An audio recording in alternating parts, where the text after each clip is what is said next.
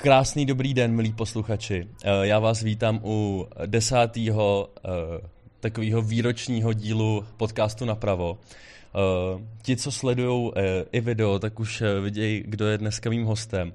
Mým hostem dneska přijal pozvání anarchokapitalista Martin Urza. Zdravím vás všechny. Moc děkuji, že jste přišel. Já děkuji za pozvání. A um, asi můžeme pomalu začít. Mě zajímá, zajímá mě strašně moc věcí. Uh, samozřejmě sleduju svobodný uh, přístav uh, strašně rád. To mě těší. A chtěl bych se zeptat na nějak, možná takovou jako trošku záludnou otázku. Vy často mluvíte o tom, že anarchokapitalismus je jako strašně, je to strašně komplexní téma a říkáte, že po mně je jednoduchý ho jako popsat v dlouhých přednáškách, ale je strašně těžký ho popsat v pár větách. To je pravda. A já vás teďka poprosím přesně o tu, o tu složitou věc. Jo, dobře. Uh, anarchokapitalismus je myšlenkový směr, který vychází z rakouské ekonomické školy a anarchoindividualismu. A dohromady je to ekonomický směr, který je založený na vlastnických právech, na svobodě jednotlivce. A v podstatě dalo by se to popsat takovou tou okřídlenou větou žij a nech žít, mm-hmm. ale tu, s tou často lidi souhlasí na nějaký obecný úrovni. A ale když se potom dostáváme ke konkrétním věcem, zejména pak ke státu, tak z toho hodně dělají výjimky. Jinými slovy, eh, u každého člověka, u soužití dvou lidí, jako třeba nás dvou, by všichni jako uznali, že dokud nikdo z nás na toho druhého nějakým způsobem třeba neútočí, uh, takže ten druhý nemá právo za ním chodit a k něčemu ho nutit prostě. Mm. Oproti tomu, když je tady stát, tak na to se díváme, jako dívají lidi často jinak, že prostě stát může na někoho útočit i za předpokladu, že ten člověk vlastně nic nedělá a jenom si žije po svém. A anarchokapitalisti vlastně říkají, že i pro ten stát by měly platit úplně stejný pravidla jako pro všechny ostatní, což znamená, že by měl respektovat jako vlastnický práva jednotlivce, neměl by jim nic brát proti jejich vůli, a to včetně daní a podobně, což v podstatě znamená, že anarchokapitalisté stát jako takový v současné podobě neuznávají. A když vlastně řeknete lidem, zrušme stát, tak si každý představí, že chceme zrušit všechny služby, které nám stát poskytuje, což není to, co anarchokapitalisté říkají. Anarchokapitalisté říkají, ty služby, které stát poskytuje, jsou naprosto zásadní a důležitý. Potřebujeme zdravotnictví, potřebujeme prostě vzdělávání, potřebujeme jako spoustu věcí, potřebujeme soudnictví a tak dále. Ale říkají, hele, demonopolizujme to, mm-hmm. ať stát nemá monopol na, na, na tyhle ty věci a umožněme každému tomu státu, ať tomu státu může konkurovat. Což znamená, že stát by neměl násilím vybírat od všech lidí peníze na to, aby potom provozoval ty jednotlivé služby. Mělo by to být všechno založené na obou strany dobrovolnosti. O tom je hodně anarchokapitalismus, že ta služba má být poskytována dobrovolně z obou stran, čili ten, kdo ji poskytuje, by to měl dělat dobrovolně, ten, kdo ji přijímá, by to měl dělat dobrovolně, aby se mezi sebou na tom dohodli. A jedná se vlastně o extrémní decentralizaci, extrémní demonopolizaci a vlastně extrémní subsidiaritu, eh, kdy se vlastně rozdělí všechny, všechny věci jako na, na nejmenší správní celky, což znamená ale podle anarchokapitalistů až na jednotlivce. Mm-hmm. A to je, asi, to je asi tak všechno. Je, je vlastně důležitý, to, vychází to z toho, že když mám nějaký práva, tak ty práva můžu delegovat na, na jiný, ale nemůžu delegovat práva, který nemám. Což znamená, že já můžu na někoho delegovat právo, já nevím, mě ošetřovat, ale už nemůžu na někoho delegovat právo, jak ošetřovat souseda takže sám si můžu platit zdravotní pojištění, jaký chci, ale neměl bych mít právo nutit souseda, aby platil zdravotní pojištění, jaký chci já, nebo jaký chce klidně 999 lidí z tisíce, protože si myslím, že na tom z toho nevyplývá jejich právo toho posledního donutit. A to je tak největší kostce, jaký jsem dokázal anarchokapitalismus. Mm-hmm. Eh, mně přijde strašně zajímavý. Eh, já co jsem to řešil ze spousta eh, lidma, tak mi jako třeba řekli, že, že je amorální, aby, aby nebyl stát, aby, aby tady nebyly nějaký základní sociální služby a, a přesně, přesně to brali tak, jako že když nebude stát, tak nebude vzdělávání, že nebude zdravotnictví. A mně se na tom anarchokapitalismu strašně líbí, že, že vlastně mě to dovedlo k tomu, abych přemýšlel o tom, že vlastně právě třeba to zdravotnictví nebo uh, to školství, tak jako by mohl dělat ten soukromý subjekt, protože uh, ten stát v tom má ten monopol. A pro spousta lidí jako monopol prostý slovo, když je to buď monopol, co se týče vlastně dneska poměrně běžně jako v sociálních sítích nebo, nebo kdekoliv jinde. A mně přijde jako, že ten bad guy je teďka ten stát, který, který má ten monopol na spousta těchto uh, věcí. No, ještě navíc, když se podíváte na nějaké sociální sítě, když se podíváte na ty technologické giganty, které jsou často označovány za monopoly, tak ty ještě zdaleka nemají takový monopol jako stát, protože pořád k ním existuje konkurence a máte jako nějaký Facebook, máte nějaký Twitter a podobně, ale máte spoustu dalších sociálních sítí, které jsou sice malý. Stejně tak máte jako Google vyhledávač, ale máte jako spoustu dalších vyhledávačů, který prostě tomu Google konkurují. Což znamená, že všich, všichni tyhle jako technologické giganti, který lidi často označují za monopoly, mají svoji konkurenci. A prostě stačilo by, aby Google řekl, že bude teď vyhledávání zahalíř na dotaz a okamžitě skončí a na jeho místo přijde nějaký jiný vyhledávač. Mm-hmm. Takže prostě v momentě, kdy ten technologický gigant udělá nějakou jako chybu, tak o ty zákazníky přijde. Jo? To, to, jsme mohli vidět u konkrétně třeba, nevím, teď mě napadla Nokia, jo? tak prostě Nokia udělala několik hodně blbých manažerských rozhodnutí a v podstatě skončila. Jo. A to se může stát vlastně komukoliv z těch velkých hráčů. Jo? Jako, samozřejmě je hrozně těžké z toho trhu vytlačit, ale prostě když začnou dělat něco fakt špatně, tak časem o ty zákazníky přijdou. Oproti tomu ten stát je mnohem víc monopol, protože tam je to úplně jedno. Ten, ten může udělat jakoukoliv chybu a stejně jediný, co udělá potom, že utratí moc peněz, no tak prostě zvýší daně, je, tak zvýší daně a vybere si ty peníze od lidí. Což znamená, že to, to je ten skutečný monopol. A to, co my říkáme, jako, když se řekne zrušit stát, tak uh, pak záleží, jak to samozřejmě udělat. Já si nemyslím, že zrušit stát by bylo dobrý jako lusknout a od zítra prostě vypnou se všechny služby, které stát poskytoval. Já si myslím, že to, co bohatě stačí, je, aby stát umožnil konkurenci, což znamená, aby umožňoval opt-out. Což znamená, já buď, to, to, to je úplně, to pro začátek úplně v pohodě stačí prostě. Když chci se účastnit nějakého, nějaký služby státní, kterou poskytuje, tak se účastnit budu a budu na ní platit prostě daně a budu ji čerpat. Ale abych měl možnost opt-outu, což znamená, že já třeba řeknu, nebudu využívat státní zdravotnictví, ale budu si platit prostě pojištění po svém. Existují už teď jako globální zdravotní pojišťovny, čistě komerční, eh, který mimochodem nejsou tak drahý, jo, to je hrozně zajímavý, že prostě jako můžete za dost slušnou cenu se nechat pojistit, platí mm. vám to po celém, eh, po celém světě. A nějakým způsobem bych potom teda ale očekával, že, že, že, budu um, že mi bude umožněn ten opt-out, což znamená, že stát mi dovolí, prostě, že mi sníží jako odvody o tu, o tu, o tu část. A stejně tak, jako když někdo chce poskytovat tu službu, tak aby měl buď možnost poskytovat ji jako pod státníma regulacema, anebo, a to by všichni mohli vidět, hele, my se tady neřídíme státníma regulacema. Jo? A klidně, jako klidně ať je to nemocnice prostě. A řekne, hele, my se tady neřídíme státníma regulacema, my to tady máme prostě jinak. Klidně ať je to škola, klidně ať je to cokoliv prostě. Tak tohle si představuju, že by byl dobrý základ k tomu a ono by se potom vidělo. Prostě buď mám pravdu a v takovém případě by státní služby lidi postupně přestali využívat. A nebo se pletu, ale v takovém případě co? Jako, pokud mají etatisti pravdu a pokud je fakt, že stát ty služby všechny poskytuje nejlíp, no tak všichni lidi zůstanou u toho státu a prostě možná pár lidí přijde někam jinam, ale to je přece v pohodě. A vy jste zmínil ty chyby třeba u těch technologických služeb a tady si myslím, že je strašně zajímavý, že ten stát taky dělá samozřejmě spousta chyb, ale to asi víte sám vy moc dobře, že, že stát dělá strašně chyb. A mně přijde, že často jako si to obkece nějakou propagandou, nebo třeba jako na chvíli lidi naštve, ale oni de facto jako nemají co s tím právě dělat. Jak no, jste jasně. říkal, kdyby něco podělal Google, tak lidi začnou používat Bing, nebo jo. já nevím, ale když něco podělá stát, tak jako lidi to zaplatí. To zaplatí. Protože musí. A přesně tak to je. Prostě v momentě, kdy máte někde monopol, tak poskytuje drahý a nekvalitní služby. Tohle je prostě základ ekonomie. Jenom všichni si nějak myslí, že pro stát je to něco jiného, ale ono není. Stát je monopol, který poskytuje drahý a nekvalitní služby. Mm. A samozřejmě má tu možnost cokoliv podělat a potom prostě má ten donucovací aparát, který donutí lidi mu stejně znova zaplatit. Je, to je ten obrovský rozdíl. Já když mám prostě nějakou firmu, který platím za její služby a ona něco podělá a fakt mě naštve, tak prostě půjdu do jiné firmy a budu platit za její služby. Oproti tomu, když tohle to udělá stát, tak já stejně platím daně a on mě k tomu donutí vždycky. Takže když potom něco hodně podělá, a teď to vidíme, prostě jaký, co, co dělají teď jako poslanci a co dělá vláda za rozpočet, prostě dělají se obrovský sekiry, dělají se obrovský dluhy Obhajuje se to koronavirem, ve skutečnosti, když se pak podíváte, NKU dělal zajímavou zprávu, že na korunu z těch zvýšených nákladů šlo prostě, já nevím kolik, asi 40, já se teď nepamatuju, 40, 50, 60, něco takového, prostě kolem půlky. Takže možná ani půlka, myslím, že to bylo pod půlku, mm-hmm. byly výdaje spojené s koronavirem a druhá půlka toho obrovského, jako toho obrovského dluhu prostě je jenom, že, že to politici rozhazují.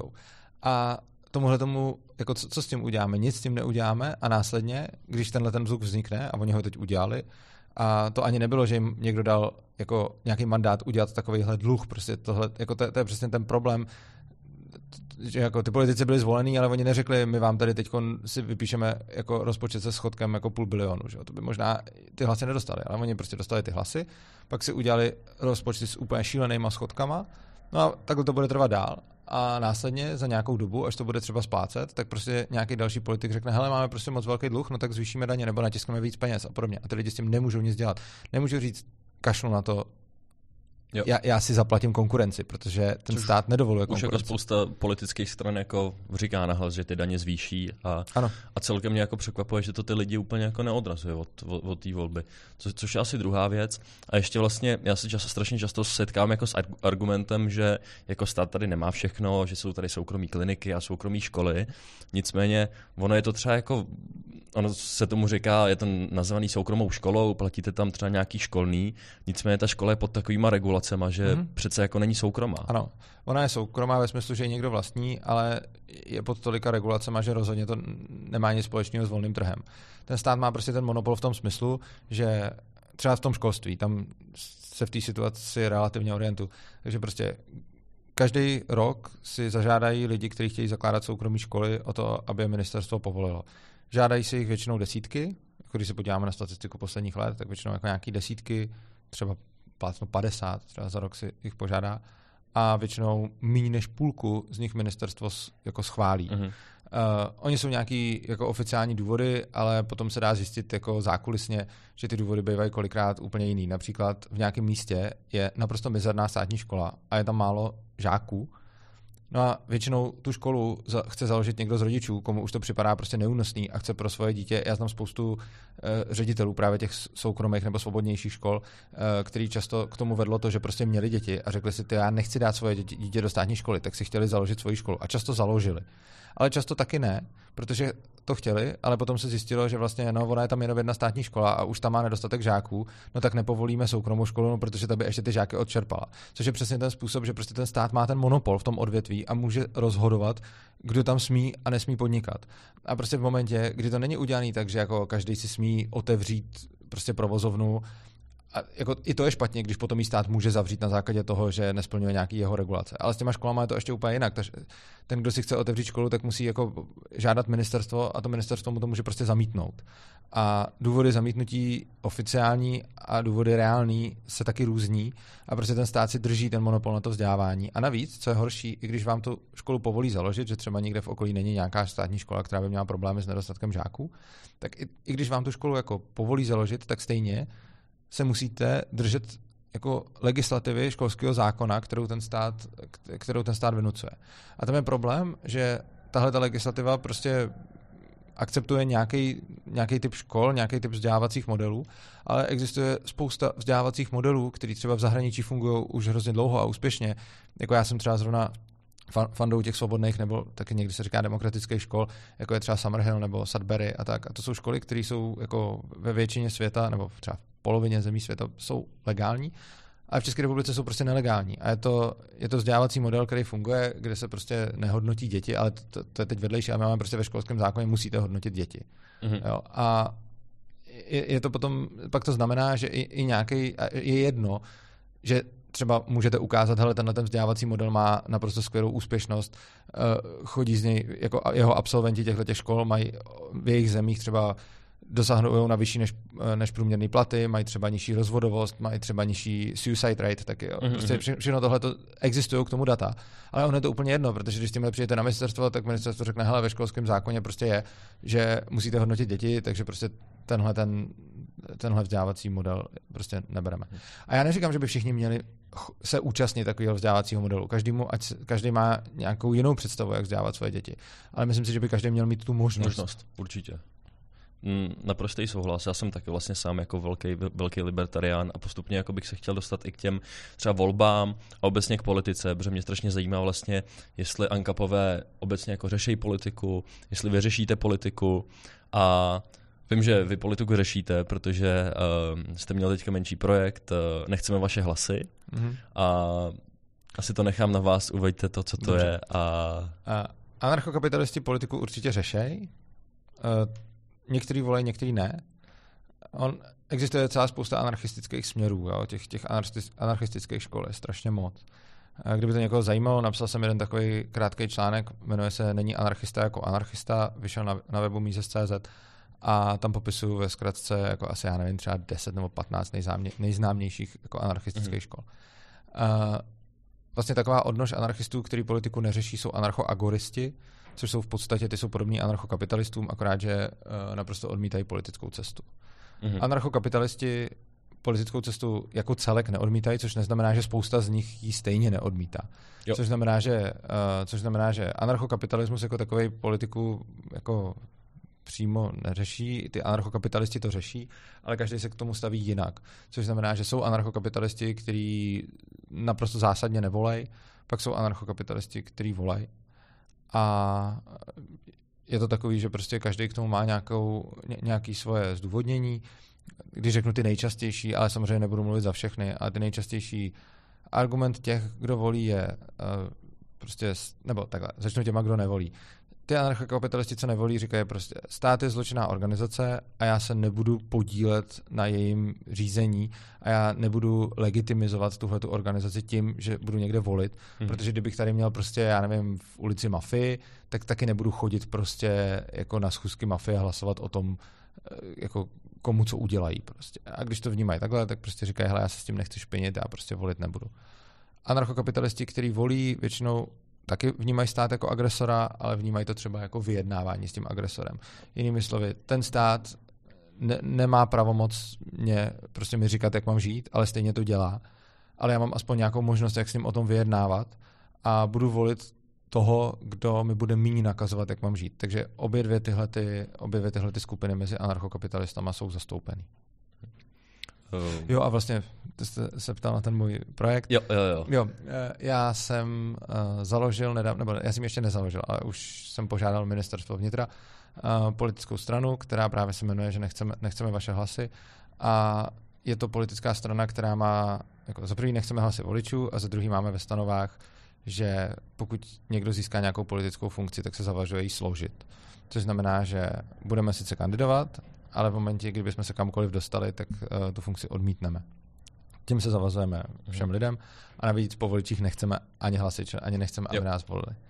A důvod, proč tohle to děláme, je ten, že se moc nemůžeme koukat na ty předvolební debaty, ale zase si říkám, vadí mi na něco jako koukat a říkat si, prostě to mě štve, ale nějakým způsobem se do toho nezapojit, takže se chceme zapojit do předvolebních debat, chceme vysvětlovat lidem, proč nechceme jejich hlasy, proč nám připadá, proč nám připadá špatný vládnout, proč my nechceme vládnout, protože my vážně nechceme nikomu říkat, jak má, jak má žít a nechceme, aby nám to říkali ostatní, ale už tím, že bychom se stali vlastně součástí třeba poslanecké sněmovny, že bych prostě byl v parlamentu, tak už tam bych vlastně byl ten, kdo rozhoduje o životech ostatních lidí skrze právě ten státní aparát, což dělat nechci, ale chci na tuhle problematiku upozorňovat a chci se účastnit veřejné diskuze mm-hmm. a za účelem toho zakládám tuhletu politickou stranu. Vybrali jsme 1618 podpisů, odnesli jsme je na ministerstvo a teď čekáme, jestli nás schválí nebo jestli nás neschválí. Ono je mimochodem taky hrozně zajímavý, že v zákoně o politických stranách, co jsem s tím musel seznámit teď, když jsem dělal tenhle ten projekt, je napsáno, že když máme nějakou politickou stranu, která se má účastnit, jako, která má být schválená, tak musí být demokratická.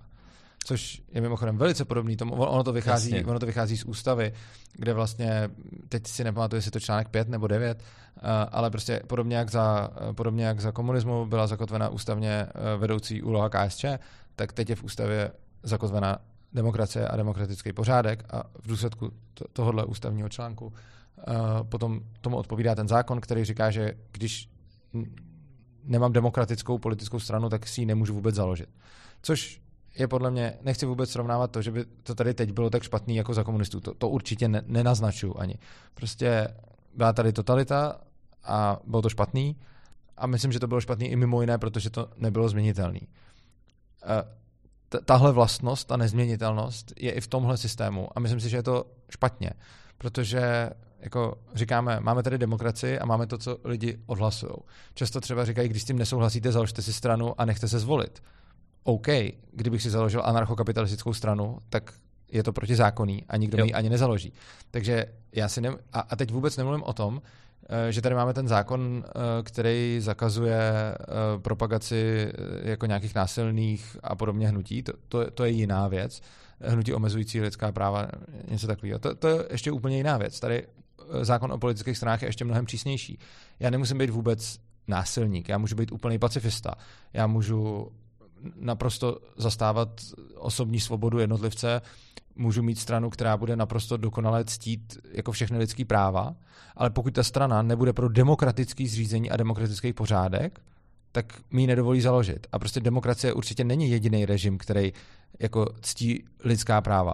A přijde mi, že v tomhle je, je zase zakotvená další nesvoboda, kdy ta ústava úplně stejně jako za minulého režimu to omezovala na tu komunistickou stranu, tak teď je to omezený na demokratický režim a v rámci té ústavy ten režim nelze změnit. Mhm.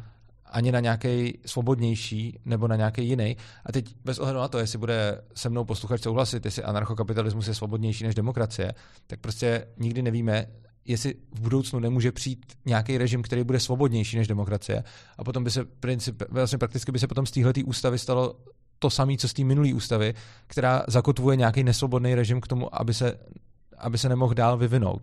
Protože v té ústavě není nic o tom, jako nesmíte, jako nesmíte si založit stranu, která, já nevím, je méně svobodná než demokracie, ani stranu, která jako potlačuje lidská práva, ono z toho taky plyne, ale ani stranu, která by byla svobodnější než demokracie a která by taky nepotlačovala lidská práva, ale jak to není demokratický, nemůžete to mít. Což si právě jako bohužel spousta lidí myslí a já jsem jako byl jeden z těch lidí, vy to vlastně i říkáte, že uh, uh, ty státní školy tak de facto jako učej, nebo mě samotného taky učili, že demokracie je to nejlepší, co tady taky. kdy by bylo. A asi je, ale učej i jako, že tak nějak bych řekl jako ryjou do těch dětí, jako že to tady prostě navždycky bude.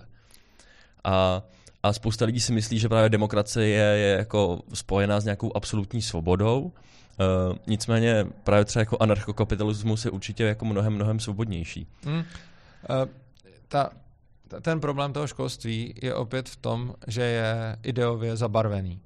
Úplně každý režim má svoji propagandu a tu propagandu měl prostě Rakousko-Uherský císařství, eh, propagandu měl, eh, propagandu měl eh, prostě nacismus, propagandu měl komunismus a propagandu má i teď demokracie. Zase neříkám, že ty režimy jsou stejný, ale to, co mají společného, je ta propaganda toho režimu. Přičemž vždycky v tu chvíli těm lidem to nepřijde, protože jim to připadá normální.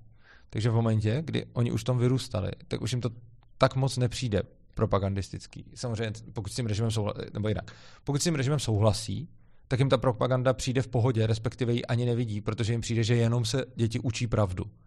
Když ale s tím režimem nesouhlasíte, tak tam tu propagandu vidíte. A tohle je úplně stejný, když byste měli prostě nějakýho nacistu, tak on bude říkat, no tak ty děti přece budeme učit pravdu o tom, která rasa je, je, je nadřazená. Když budete mít toho komunistu, tak ten bude říkat, jenom ty děti budeme učit pravdu o dělnické třídě. Jo, jo, jo. A když máte někoho, kdo s tím režimem nesouhlasí, tak si řekne, Ježíš, oni do těch dětí nalévají propagandu, protože je to nějakým způsobem jednostranně podaný a není to, nejsou to fakta, je to ideově zabarvený, je to hodnotový, není to, není to jako, ne, není to popisný, není to deskriptivní, je to normativní prostě. A to samý ale lze říct dneska o demokracii, kdy dnešní školy, zase kdo souhlasí s demokracií, tak si říká, no jenom těm dětem říkáme tu pravdu, ale kdo nesouhlasí, tak v tom vidí, že to není deskriptivní popis, je to normativní, je to hodnotově zabarvený a já jsem se tohle ve škole učil. Já jsem se učil o tom, jak demokracie je nejlepší jako režim a nejlepší zřízení. A rozhodně to nebylo, že se popisovaly jako výhody a nevýhody. Spíš to bylo, že se popisovaly výhody demokracie a nevýhody všech jiných zřízení. A ne, že bych nesouhlasil, že demokracie je lepší než spousta toho, co tady už bylo před náma. Jo? To, to, to, to zase vůbec jako nerozporu. Já zase se nesnažím tvrdit, jako demokracie je úplně špatně. Demok- rozhodně, já si myslím, že lidstvo se nějakým způsobem vyvíjí a vyvíjí se ke svobodě a demokracie je určitě na, na, na, t- na tom žebříčku, tam má svoje místo a myslím si, že je to svobodnější režim než spousta těch, kteří tady byli před náma. Přesto ale uh, i ta demokracie má propagandu, kdy vlastně se děti už od malička učí ten stát milovat a nejenom tu demokracii, i ten stát jako, jako takovej. A když potom první, druhý, třetí třídě základní školy se děti učí o tom, nejenom jak vypadá česká vlajka, ale taky o tom, že k ní mají mít úctu. Nejenom co je česká hymna, ale taky o tom, že k té hymně mají mít úctu. Nejenom o tom, co je, jak, jaký jsou státní symboly, ale že si těch symbolů mají vážit. Vybarvují si lipový lístečky ve vlastivědě a kreslí tam český vlajky. A tohle není jako učení faktů, tohle je spojování nějakých emocí, je to zbošťování toho, je to v podstatě náboženství. Je to stejné, jako když prostě dáte to malé dítě na náboženství a učíte ho, tak taky můžu říct, jako já ho jenom seznamuju s Biblí. OK, ale můžu ho seznamovat s Biblí tak, že ho učím, co v té Bibli je, anebo ho můžu učit mít rád Boha. A to jsou dvě rozdílné věci. A to, co se děje teď, je, že se ve školách učí, jak funguje stát, ale zároveň se ty děti učí k tomu státu mít úctu.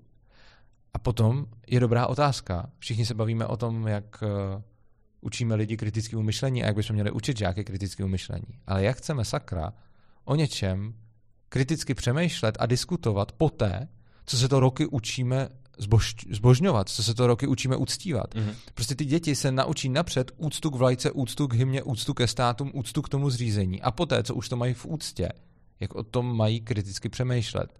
To je přesně to vypnutí toho kritického přemýšlení. Když vezmete malého člověka, který se prostě vyvíjí a podsunete mu mezi fakta, v podstatě reklamu, tak on je tím bez zesporu ovlivněný. A tohle to, já na to takový příklad. V každé třídě visí ten státní znak a všechny ty děcka na něj koukají. Kolik myslíte, že by za tohleto místo zaplatil třeba Mekáč nebo Blizzard? Kdyby mohli mít tu reklamu před, před tou třídou. To je strašně zajímavý point vlastně. Jo, kolik, kolik, peněz by za, kolik peněz by dal jo, McDonald nebo no, Blizzard no, za to, kdyby jejich logo mohlo vyset v úplně každý třídě tam, kde vysí státní znak? Já myslím, že strašně moc. A proč? No, protože to prostě funguje. A to je strašně zajímavý point vlastně. Je? A mě, a... mě to ani vlastně nikdy, nikdy napadlo, že já sám se považuji jako za velkého vlastence, nicméně mám obrovskou nechuť vůči státu. Uh-huh. A jako vlastenství beru jako, jako lásku vůči jako lidem, který, který tady v té zemi mám rád, vůči jako nějaký kultuře, ale, ale mám právě jako nechuť k tomu státu a vlastně mi nějak jako nikdy nedošlo, že to, když, když se vlastně děti učí vybarvovat tu vlajku, což jako já jsem dělal taky a sám mám doma, mám teda jako svoji vlajku pověšenou, ale vlastně souhlasím s tím, že je vlastně naprosto špatně to, že se ty děti učí k tomu, aby měli úctu ke státním symbolům a k tomu státu, když je to vlastně přesně jako to náboženství. A napr- jo? Vlastně Vidíte, teďka mě to jo. vlastně úplně jako překvapilo, že... Ano, a, a já mám doma Ankap vlajku, taky anarchokapitalisti mají vlajku, já proč mám, ne? Já mám objednanou Gadzenovou vlajku no, ale teďka, každý no. ať má vlajku takovou, jakou si sám vybere a já nemám nic proti tomu, když si někdo dá domů prostě českou vlajku, proč ne? A co se týče vlastenectví, já nemám nic proti tomu, když má někdo lásku k vlasti. Já třeba mám velkou lásku k jazyku českému, mm-hmm. mám velkou lásku k tomu místu, kde žiju. Já to mám takhle nějak propojený. No. Ale hodně odlišuju tohle od státu, Naprosto. protože stát zneužívá to, že lidi mají lásku k tomu území nebo k tomu jazyku a zneužívá to tohle k vlastní propagandě, protože se s tím stotožní. A prostě přesně to, jak jsem mluvil o tom, když to dítě sedí 8 hodin denně v lavici a kouká na ten státní znak, tak to prostě má efekt. Protože kdyby tohle nemělo efekt, tak všechny ty firmy neplatí tolik peněz za svoje reklamy a nesnaží se umístit svoje loga na očích. A prostě tohle je reklama. Je to reklama na stát a nikdo to moc jako nevnímá. Ale ty děcka jsou vystavený reklamě na stát a přesně to vybarvování vlajek a, a mhm. podobně, mm-hmm. to, to je indoktrinace tou propagandou toho státu a samozřejmě ta demokracie je k tomu potom, ta demokracie je k tomu potom snadno přidružená. A jak říkám, já nemám vůbec nic proti tomu, když někdo má jako doma vlajku, když prostě někdo je vlastenec, ať si je, ale nemyslím si, že bychom k tomu měli děti vést od malička, ale měli bychom je nechat si vybrat.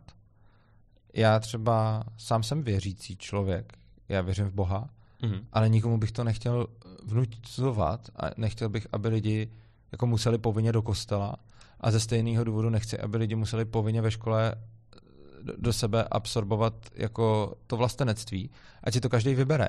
Jo, prostě když někdo má rád svůj, a já si myslím, že to je docela přirozený, já si myslím, že lidi přirozeně budou mít rádi svůj jazyk, svůj kraj, to místo, kde žijou, ale myslím si, že k tomu není jako nutný, aby nutně adorovali třeba vlajku, aby nutně adorovali nějakou hymnu a podobně, protože ať si to vyberou sami, když chtějí, protože ta vlajka a ta hymna a tyhle ty symboly se potom dají, použi- jako dají se jako strašně snadno zneužít, že vlastně potom, jako když se obrátí člověk proti tomu státu a, a kritizuje stát, tak strašně snadno se to potom dá svrhnout do toho, jako že kritizuje to, co ty lidi milujou, ale ty lidi milujou to místo, kde žijou, nebo ten jazyk, nebo ty lidi, nebo ty kořeny, z kterých vyrůstali a ten stát se s nima stotožňuje. Takže potom je strašně snadný udělat, jako ty kritizuješ stát, OK, no tak to nejsi vlastenec, tak to tě nemáme rádi, ale to, to už je podle mě jako to, manipulativní. To, to je určitě špatně, no. Je, je, my to máme asi podobně, já, mám, já jsem přesně jako vlastenec z toho jako pohledu, že mám rád tady, tady tu zemi, mám, mám rád ten jazyk, mám rád tady ty lidi, ale absolutně nenávidím ten stát, kde jako stát je pro mě teďka jako Maláčová, Babiš a Šilerová. Ano. A nejsem vlastenec, protože bych měl rád tyhle lidi. Jsem vlastenec, protože mám jo. rád jako svoje kamarády a tu jako, zemi. Já to vlastenectví u sebe nenazývám, ale vlastně možná, já se nenazývám vlastencem, protože je tam ta silná kono... jako jde o to, že když používám nějaký pojem, to je stejný důvod, proč já se nenazývám třeba pravičákem, protože si pod tím spousta lidí představí něco, co, co to není. Takže já radši mm-hmm. řeknu, mám rád český jazyk, mám rád tu zemi, odkud pocházím, mám rád uh, zdejší kulturu, mám rád zdejší mentalitu a vyslovím všechny tyhle ty věty ale nechci úplně vyslovovat větu jsem vlastenec, protože pod tím si spousta lidí představí něco, co nejsem. Jo. Stejně tak uh, rád řeknu prostě jsem zastánce svobody, jsem zastánce uh, jako nízkých, respektive žádných daní, jsem zastánce toho, aby všude mohla být konkurence, jsem zastánce volného trhu, ale neřeknu o sobě jsem pravičák protože eh, zase pod tím pojmem si spousta lidí představí další věci, které na mě nesedí. Jo. Oproti tomu nemám třeba problém říct jsem anarchokapitalista, protože to už je dostatečně, eh, jako to už je dostatečně konkretizovaný, mm-hmm. takže já nemám jako problém použít pro sebe nějak, jako není to jako, že bych se vzdával všech nálepek, jo. ale prostě beru si jenom takovou nálepku, kterou, která je dostatečně konkrétní na to, aby mě vystihovala a aby nedělala, jako když to potom řeknu, aby neexistovala velká část lidí, která si potom představí něco jiného. Mm, já tohle řeším strašně často a já se třeba snažím jako lidem nějak dovysvětlit, jako, mm, jak vlastně myslím tu nálepku, kterou se označuju. Jo? Třeba, um, uh, třeba když uh, vemu příklad jako liberál. Já jsem, se, já jsem jako dřív byl obrovská konzerva a jako ve spousta věcech jsem konzerva, ale nic nechci vnucovat lidem, jo? takže třeba spou- často říkám, jako, že zastávám nějakou konzervativní liberální politiku a spousta lidí si myslí, že to je protiklad a podle mě jako ne, ale je to na strašně dlouhou debatu. Mm-hmm. Ale mě třeba strašně mrzí, že řeknu, že jsem liberál a spousta lidí v tu chvíli tak jako si představí ty liberály, jak třeba vnímají uh, lidi ve Spojených státech. Mm-hmm. A, a spousta jako lidí mi pak říká, jako, jako, že jsem levičák, který jako chce někoho omezovat. A já říkám, pro boha ne, a snažím se jako vysvětlovat těm lidem, že jako liberál znamená jako svoboda a, a spousta...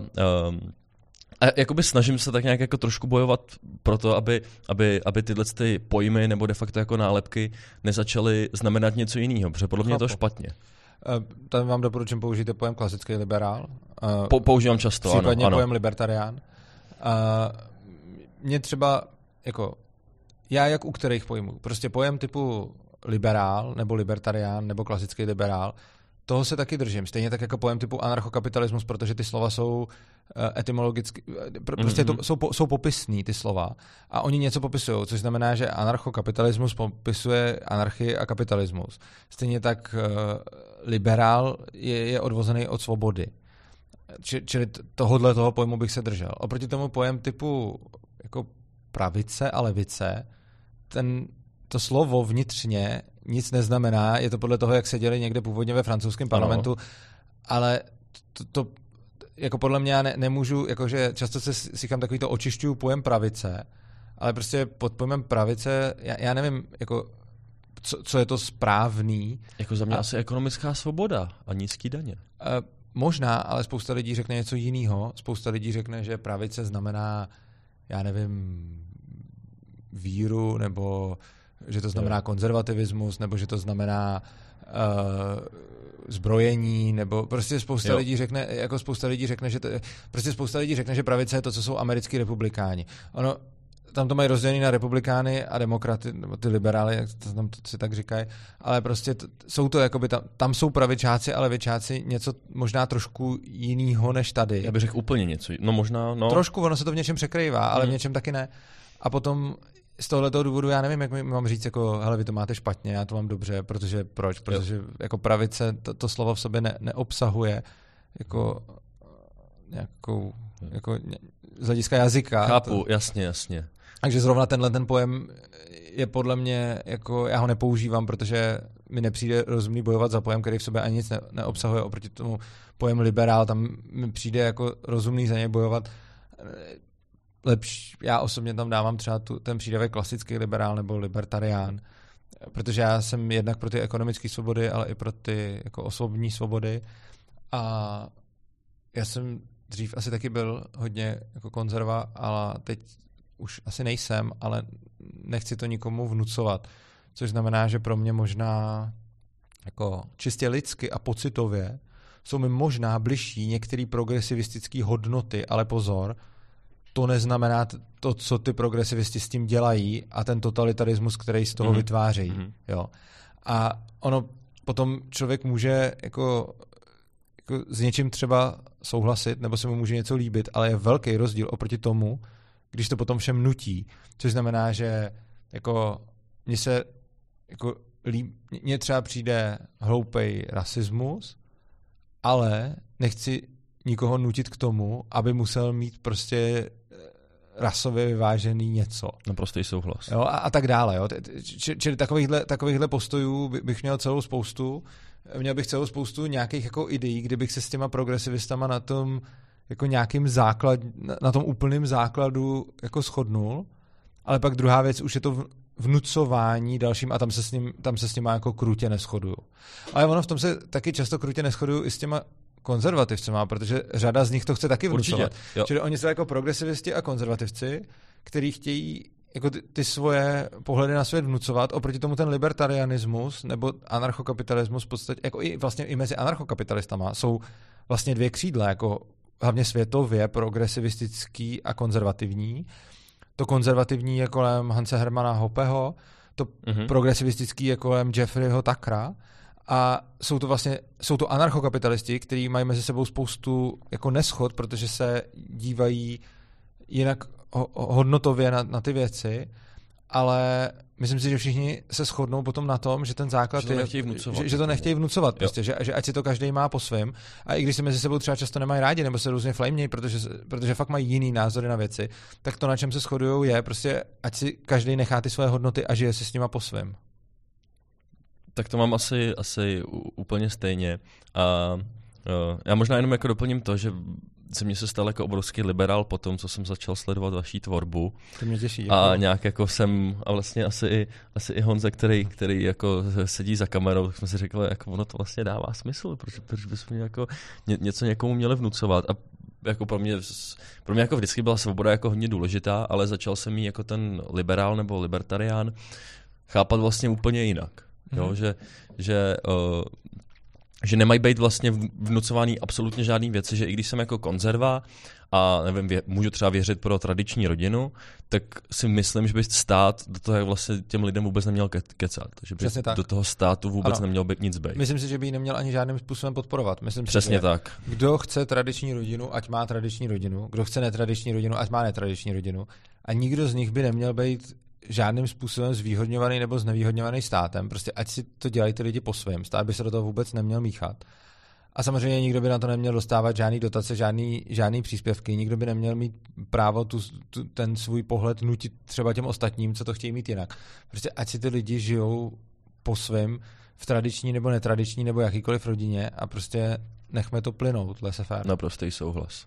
Uh, možná jenom, aby jsme ještě lidem to trošku, trošku víc přiblížili. Já třeba jsem konzerva v tom, já, no, nevím, to asi není úplně zrovna konzervativní, ale vlastně ne, nepiju, eh, neberu drogy, nehulím, ale nemyslím si, že by to stát jakkoliv měl omezovat. No. A mě třeba upří, obecně jako vadí třeba, nevím, spotřební, nebo nevím, jestli se to jmenuje úplně spotřební daň, to se mluvám, na tabák, na alkohol, jo. je to spotřební Myslím, daň. že se jmenuje, je to jo, jo, jo.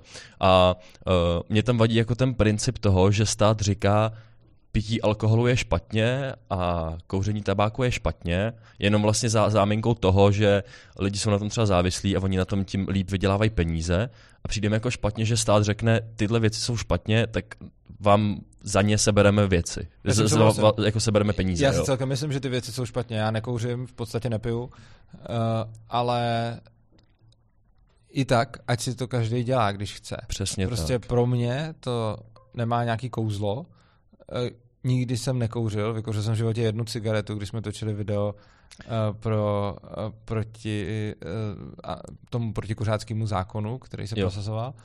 A jinak jsem, a to jsem ani nešlukoval, to jsem jenom tak, jo, jo, jo. protože ono se z toho člověk zakucká, jsem zjistil potom. No, to já jsem zjistil a, taky, takže, no. takže cigaretu jsem vykouřil jednou v životě a piju ve smyslu, že si občas k nějakému jídlu a těžkému masu dám prostě skleničku piva, ale to je tak celý. A piju fakt málo. A vlastně mi nevadilo nepít vůbec. Měl mm. jsem rozhodně třeba roky, kdy jsem nepil vůbec, jo, že jsem se nedával ani to pivo. A rozhodně jsem měl v životě jako dlouhý období úplně bez alkoholu a když už mám alkohol, tak v hrozně malém množství. Ale pro boha, ať si každý pije, když chce. Prostě je to jeho věc. Ať si každý kouří, když chce, je to jeho věc. Ty lidi z toho něco mají, mají z toho nějaký užitek.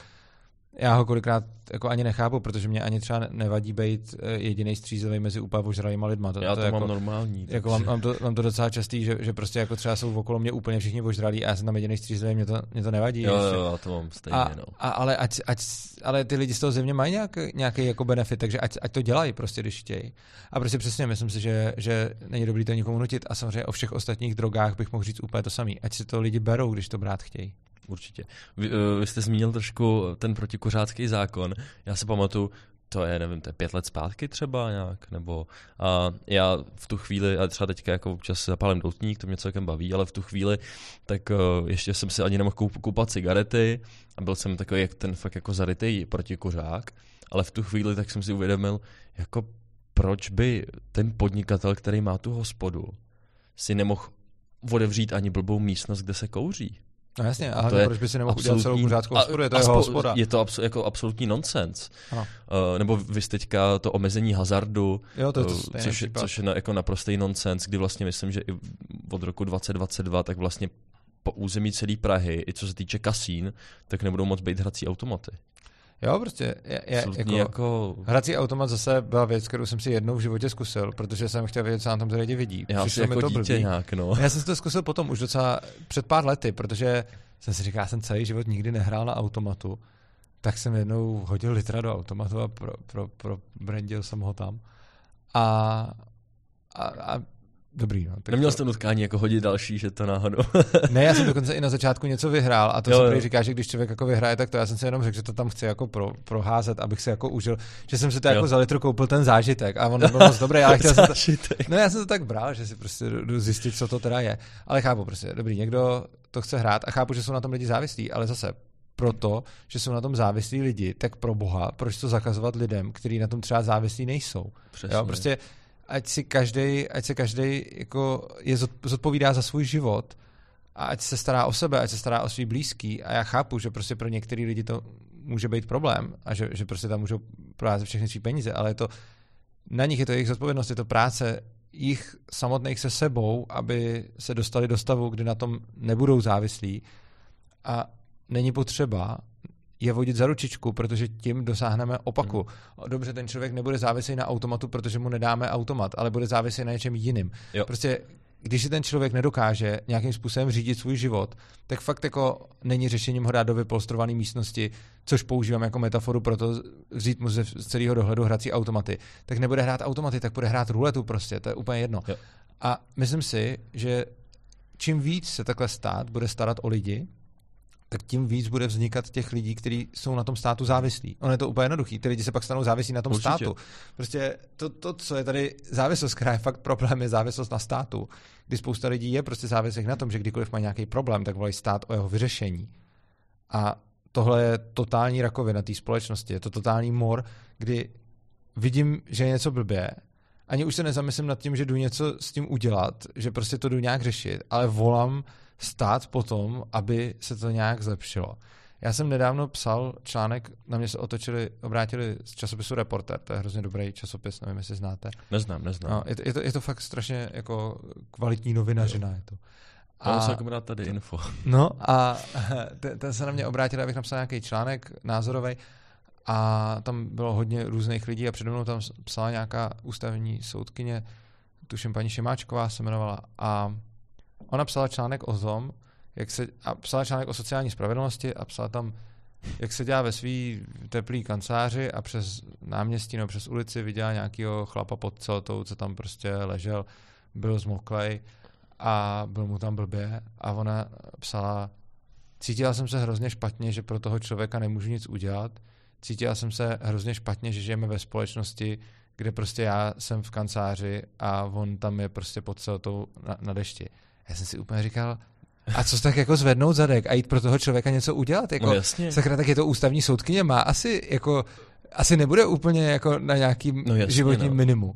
A prostě ono jí to ale ani nenapadlo. Ona, psa, ona napsala článek o tom... Jako aby se zvedli daně a těm jo, jo, jo, se přesně, pomohlo. Ona napsala, no, přesně tak. Ona napsala článek, který hájil sociální stát a, založ, a ten no, článek jasně. začal dojemným příběhem o tom, že tam sedí bezdomovec a že mu nemůže nijak pomoct. A já jsem si říkal, co to je prostě? No, Ústavní soudkyně uvažuje způsobem, že sedí v teplý kanceláři, její líto Kouká na, na přes ulici a, a napíše článek o tom, že mu není jak pomoct. Kde to jsme? Jo, a, to, jo. a tohle je obrovský problém. To je ta závislost na tom státu. Že prostě toho člověka už ani nenapadne jít a pomoct, protože čeká na to, že musí navrhnout nějaký institucionální řešení, který ten problém vyřeší. Protože ten člověk už je natolik nesebevědomý, že už ani neví, že on má tu moc pomoct. Že místo a prostě, toho peníze lidem a jo, přerozdělí. Ano. A já, já se pohybuju mezi anarchokapitalistama. To jsou lidi, kteří tohle chápou a paradoxně spousta z nich, spousta lidí by mohlo říct, jo, vy jste ty sobci, co, co nechcete platit ty daně. Ale spousta těch anarchokapitalistů prostě chápe, že se nespoléhají na ten stát a proto chodí a pomáhají těm lidem. Já jako znám spoustu z nich, kteří prostě jdou a ze svých peněz ně, jako buď přispějou na charitu, nebo někomu fakt pomůžou, nebo tak. A těch lidí není málo a ani se s tím nikdy moc jako nechluběj. Prostě jenom vždycky prostě občas, když se s někým bavím, tak se něco takového vypadne a podobně. A když vidím třeba, kolik, eh, teď když bylo tornádo na Moravě, kolik jako anarchokapitalistů tam poslalo peníze. Samozřejmě, a, a, a teď jako Ono to je, že to, že, že to člověk chápe, že prostě hmm. chápete, že vy jste ten, kdo tvoří váš život, vy jste ten, kdo ovlivňuje vaše okolí, vy jste ten, kdo prostě je zodpovědný za svý činy a je zodpovědný za ten svět, ve kterém žijete. A tak buď jdete a něco uděláte a vezmete svoje zdroje, svoje peníze, svůj čas, svoje úsilí a někomu s tím pomůžete. A ono je to super, protože mně přijde hrozně dobrý, když se, jako, když jsem v pozici, kdy můžu pomáhat druhým, protože Určitě. To, je, to, je to hrozně dobrý pocit. Prostě žít ve světě, kde jsem natolik úspěšný, že můžu být ten, kdo pomáhá druhým. Ale myslím si, že základ je vyřešit sám sebe a až potom jít pomáhat druhým, protože v momentě, kdy nemám vyřešený sebe, tak nemůžu ani moc efektivně, efektivně pomáhat. A přijde mi hrozně smutný, kolik je lidí, kteří si myslí, že ta pomoc znamená, že odhlasuju nějakou legislativu, která způsobí, že ten týpek tam nebude ležet pod tou celtou, on stejně bude, nebo bude jiný. Prostě tohle nejde vyřešit jako zákonem. To... No, jasně. A mě vlastně strašně překvapilo, uh, kde, jak, jak, jak jste mluvil o tom tornádu, tak uh, tady už paní jako Šilerova, Šilerová zase navrhovala, že ať už třeba lidi byli pojištění nebo ne, tak, tak se zase zvednou no daně, vemu se lidem peníze a uh, že, se, že se jim pošlou takhle z, z vybraných daní. A spousta jako levicových stran, tak bych řekl, nebo be, beru tu terminologii levice, pravice, doufám, že vám to nebude úplně vadit, uh, tak jako právě řešili podle mě jenom to, jak, jak, jak, vybrat, jak vybrat ze státního rozpočtu, ale Uh, my třeba teď máme v programu, jako, že nezvýšíme daně, jsem za to strašně rád. Uvidíme, jestli to bude jenom heslo nebo není.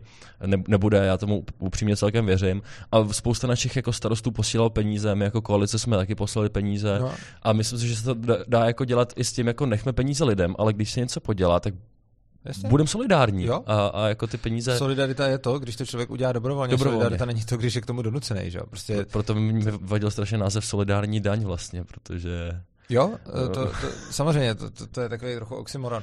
A potom samozřejmě jako spousta lidí tam i jelo, spousta lidí tam i jelo jako fyzicky pomáhat a je to super. A já si myslím, že, já si myslím, že je prostě pěkný, když uh, každý udělá to, co může. A kdo nechce, tak zase je to jeho svoboda. A, prostě nenutil bych ho. Prostě je na každém člověku, jak se on zrovna cítí, jak, jak moc on se cítí, že může být nápomocný druhý a jak mo, druhým a jak moc chce být nápomocný druhým. A myslím si, že bychom nikoho neměli nutit. A to, co mě u těch když teda už se bavíme o těch dotacích tomu tornádu, tak tam je ještě, jako, co mi přišlo ještě úplně absurdní, že ty dotace dáme těm, kdo ne, nebyli pojištění, a nedáme těm, kdo byli pojištění. To bylo tak, taky navrhovaný. Ano, to bylo navrhovaný a nevím, to nakonec nepro... já, já, já, teď nevím, jaký je to teď stavu, ono se to tak často mění, ale byl tam návrh zcela seriózně, kdo byl pojištěný, to od státu nedostane a kdo nebyl pojištěný, to od státu dostane. A to je přesně to, že stát prostě podporuje to, když člověk... Být nezodpovědný. No, a, a ono potom, čím víc stát podporuje nezodpovědnost, ale to už jakýmkoliv způsobem, prostě zase, já jenom jako chci upřesnit, neříkám, že každý, kdo se nepojistí, je automaticky nezodpovědný. Ne, nemusí to znamenat nezodpovědnost. Podle mě nezodpovědnost znamená, že, že to neřeším. Můžu se nad tím zamyslet a, a zjistit, že se nepojistím, protože to může být můj jako plán, můžu to dělat z nějakého důvodu. Takže ne, ne, neříkám automaticky, že nezodpovědnost rovná se nepojištění. Ale rozhodně vykašlat se na to znamená nezodpovědnost. A to, co dělá stát, je, že když jsou nějaký nezodpovědní lidi, tak je potom chrání, dává jim peníze, různě se o ně stará a tak dále. Což samozřejmě potom vytváří další nezodpovědný lidi, protože proč by se ten člověk snažil a myslel na svou budoucnost, když je vedle něj ten, co se nesnaží a stejně mu to stát dá. Že? Takže potom vlastně vždycky budeme mít ve společnosti nějaký lidi, kteří budou jako notoricky zodpovědní a nějaký, kteří budou notoricky nezodpovědní. Budeme mít lidi, kteří stejně, i když jim stát bude říkat prostě eh, máme tady důchodový systém, já si spořím na svůj důchod, protože tomu nevěřím. A uh, pak máme lidi, kteří budou notoricky nezodpovědní, kteří i když prostě by nic nebylo a oni vědí, že by prostě umřeli hlady, tak si stejně nejsou schopní prostě ušetřit. Ale to jsou nějaké jako extrémy, nějaké jako poli. Pak tady máme spoustu lidí, kteří se budou prostě chovat tak, jak je to výhodný. A ono to je celkem racionální rozhodnutí. A nemusí to ten člověk mít nutně promyšlený, ale prostě to tak nějak vidí, okopíruje. A potom čím víc lidí se bude chovat nezodpovědně a tím a to bude tím víc, čím víc je stát bude podporovat, tím víc lidí vychová takový děti, kteří to uvidí u těch rodičů. Prostě ono je rozdíl, když prostě člověk žije s rodičema, který prostě mají úspory, ví, že prostě jako ne, neutrácíme, nerozhazujeme, až máme úspory, tak potom začneme utrácet a je rozdíl mezi tím, když děti žijou s rodičem, když si vezmou půjčku na dovolenou, kterou pak splácejí celý mm. rok, prostě, aby si pak vzali další půjčku na druhou dovolenou. A prostě když tohle děti vidí, tak, tak to kopírují automaticky a budou to dělat taky. A bohužel, čím víc takových lidí bude, tím spíš budou volit politiky, kteří tohle to budou dělat. A to je takový, já tomu říkám, smrtelný cyklus demokracie, že ta demokracie inherentně vede k socialismu. Prostě nějaký populistický politik dá lidem cokoliv, sociální dávky, nějaký prostě dotace navíc, prostě nějakou pomoc, ochrání je před jejich chybama, cokoliv. Výsledkem toho bude, že takových lidí, kteří to budou potřebovat, přibyde a ti budou zase dál volit takovýhle politiky, kteří zase budou tohle dělat. Čili ono, ono, to má jako bohužel negativní zpětnou vazbu v tomhle tom smyslu, nebo jako pozitivní, ale s negativním efektem. Že prostě čím víc těch lidí bude, tím spíš se budou dostávat takový politici k moci a tím víc těch lidí bude a tím ještě extrémnější politici se budou dostávat k moci. Proto ten celkový společenský diskurs jakoby jde od, od toho kapitalismu nebo od toho liberálního pohledu k tomu socialismu. A tohle je podle mě ten důvod. Ten důvod je, že máme prostě tady všeobecný hlasovací právo, z kterého plyne to, že každý může hlasovat o penězích všech, bez ohledu na to, jestli je čerpá nebo jestli je do toho systému dodává. A potom logicky si lidi, kteří z toho systému čerpají, tak ty budou hlasovat pro to, aby jim šlo víc peněz. A těch je většinou víc. Nemusí jich být víc, ale já nevím, kolik jich je, ale problém je v tom, že jich, že jich bude narůstat, protože oni si budou furt mm. volit ty politiky, který jim budou dávat víc a víc peněz a čím a když ten politik dá peněz více lidem, tak ono jich přibyde. A v momentě, kdy jich přibyde, tak zase u dalších voleb mají silnější pozici. A tímhle tím se to bohužel takhle cyklí. Mm. Super. Jenom uděláme menší kat. Honzo, je všechno v pohodě? Ještě zbývá. OK. Jo, ono to bude stříhaný. To... Nebude, nebude. nebude Nebo uh, já bych teď, se, teďka, teďka tady dáme jeden kat, ale, ale jenom taky jako technický, jo. když tak... Dobře. Jo. Kdyby, nebo kdybyste chtěli jako ro úplně, Jako já bych nejradši úplně ro k sobě. To můžeme asi, ne? Není problém. Dobře. Určitě. Já s tím určitě problém nemám. Um, OK, 12 minut, to je dobře.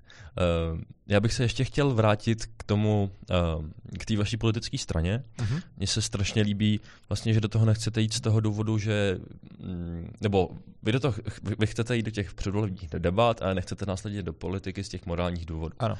Mně se to strašně líbí a já, já vlastně to mám možná i trošku, trošku podobně, protože mm, nebo takhle, já jako do politiky směřu, mě, mě to fakt jako strašně, strašně A baví. vy jste v ODSce. V Odesce, ano. Eh, Láká mě to, jsem jako taky libertarián, a, ale říkám si, jako, že se vyplatí to, že um, budu chvíli jako, jakoby tím způsobem amorální, že třeba se budu brát peníze od těch lidí, kterým je reálně jako nechtějí dát, třeba na tom platu, který pak jako můžu darovat, to je vedlejší, ale, ale když těm lidem třeba za to volební, za ten svůj mandát, tak jako podle mě třeba jako snížím daně nebo, nebo jim přivedu víc svobody, tak je to jako za mě win situace.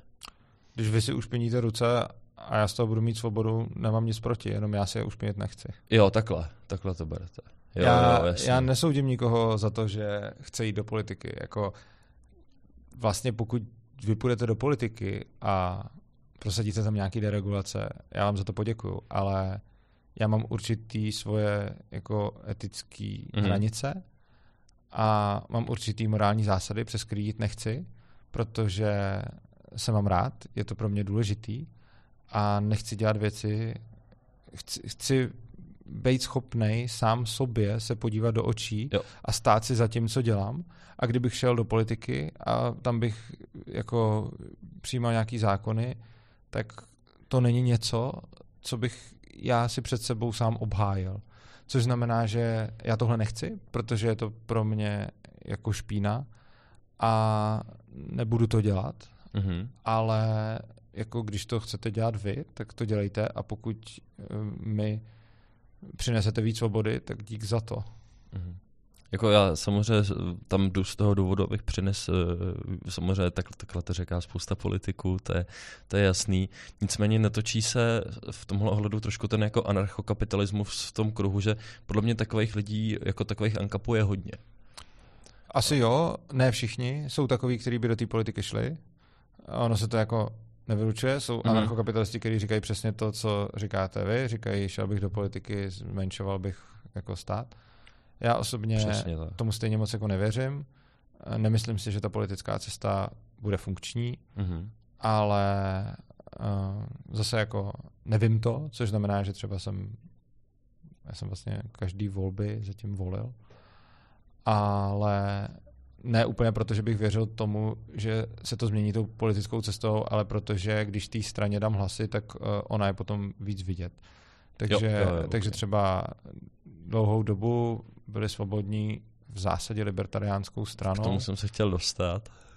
Ty jsem volil, volil jsem vlastně svobodný asi zatím v každých volbách od svých jako 18 let. Ale uh, přesně jako ne, nemyslel jsem si, že něco jako zmůžou politicky a ani jsem si nemyslel, že by ten můj hlas něco zásadního změnil, ale říkal jsem si, hele, tak jako spoustu těch lidí, co tam v té straně byli, znám. Je to pro ně důležitý.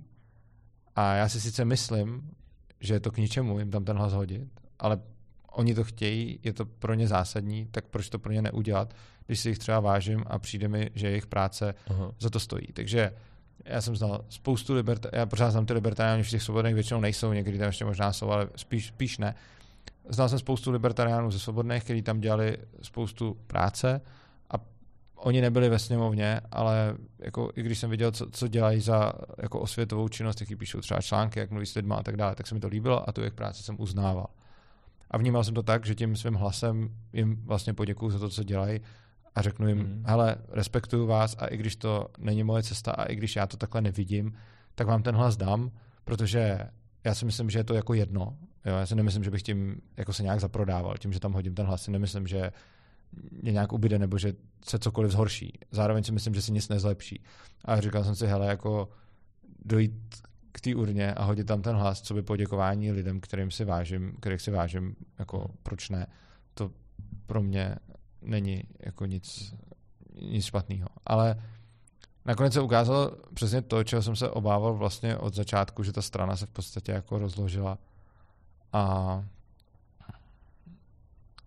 jako bylo hrozně smutný to jako sledovat, protože já jsem byl u, u těch uh, úplných začátků, u toho úplného založení, já nevím, kdy to bylo, asi v roce 2009 nebo tak. A já jsem znal ty lidi osobně, co to zakládali. A bylo potom hrozně jako smutný vidět, co s nima ta politika dělala. A to ani nebyli v žádný vysoký politice. Oni dostali prostě někde nějaký jako zastupitelstva, někde jednoho europoslance.